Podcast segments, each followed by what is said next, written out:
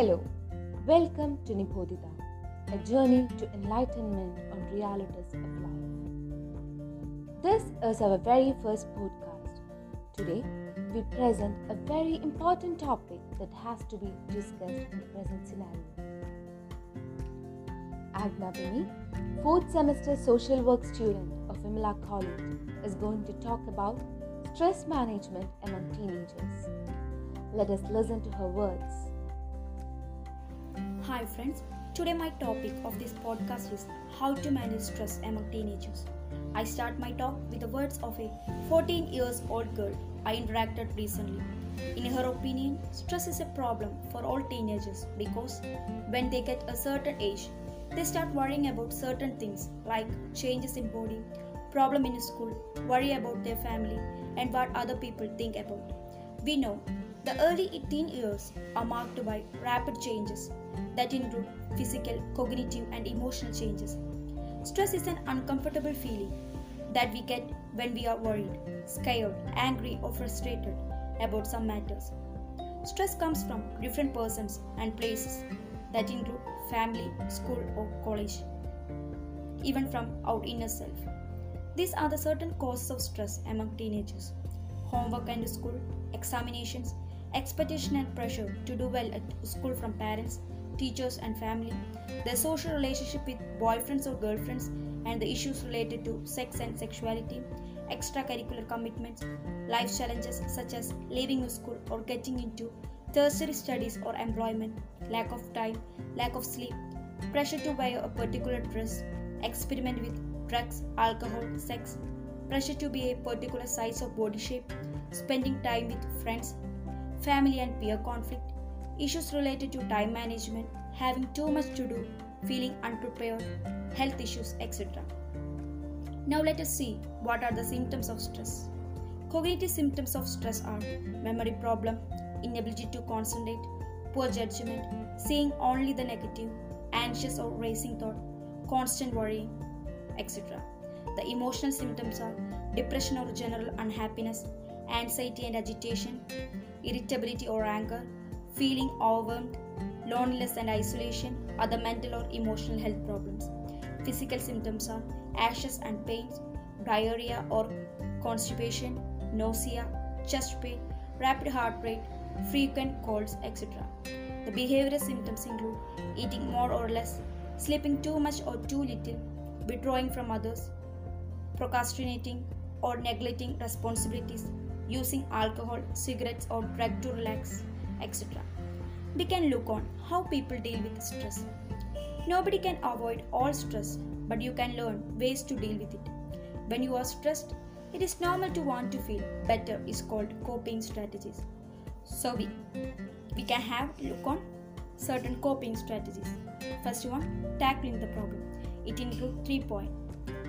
First one, identify and address the problem.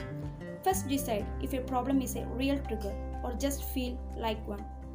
If it can't physically hurt you, chances are that it can be better handled with clear thinking. We had lot of work to do. We can manage that through break the work into small pieces, make list of what you need to do, make timelines or boundaries for our work to finish that. Second point, point understand the trigger of stress and get prepared. Sometimes we know exactly when we are headed for trouble. Some places, people, and things make the feeling of stress more. So get prepared to face it or avoid if possible. Third point, let something go. It is important to fix the problem, but certain things in our life we can't make changes.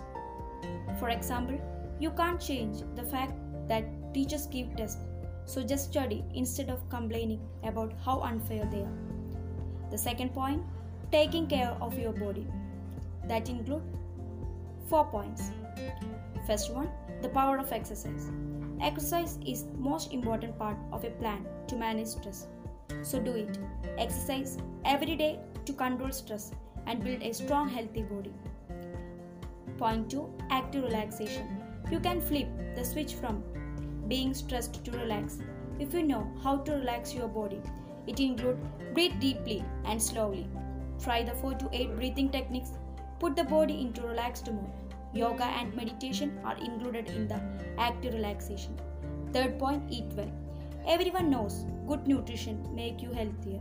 Only some people realize that it also keeps you alert through the day and your mood steady. People who eat mostly junk food have high highs and lows in their energy level, which harms their ability to reduce stress.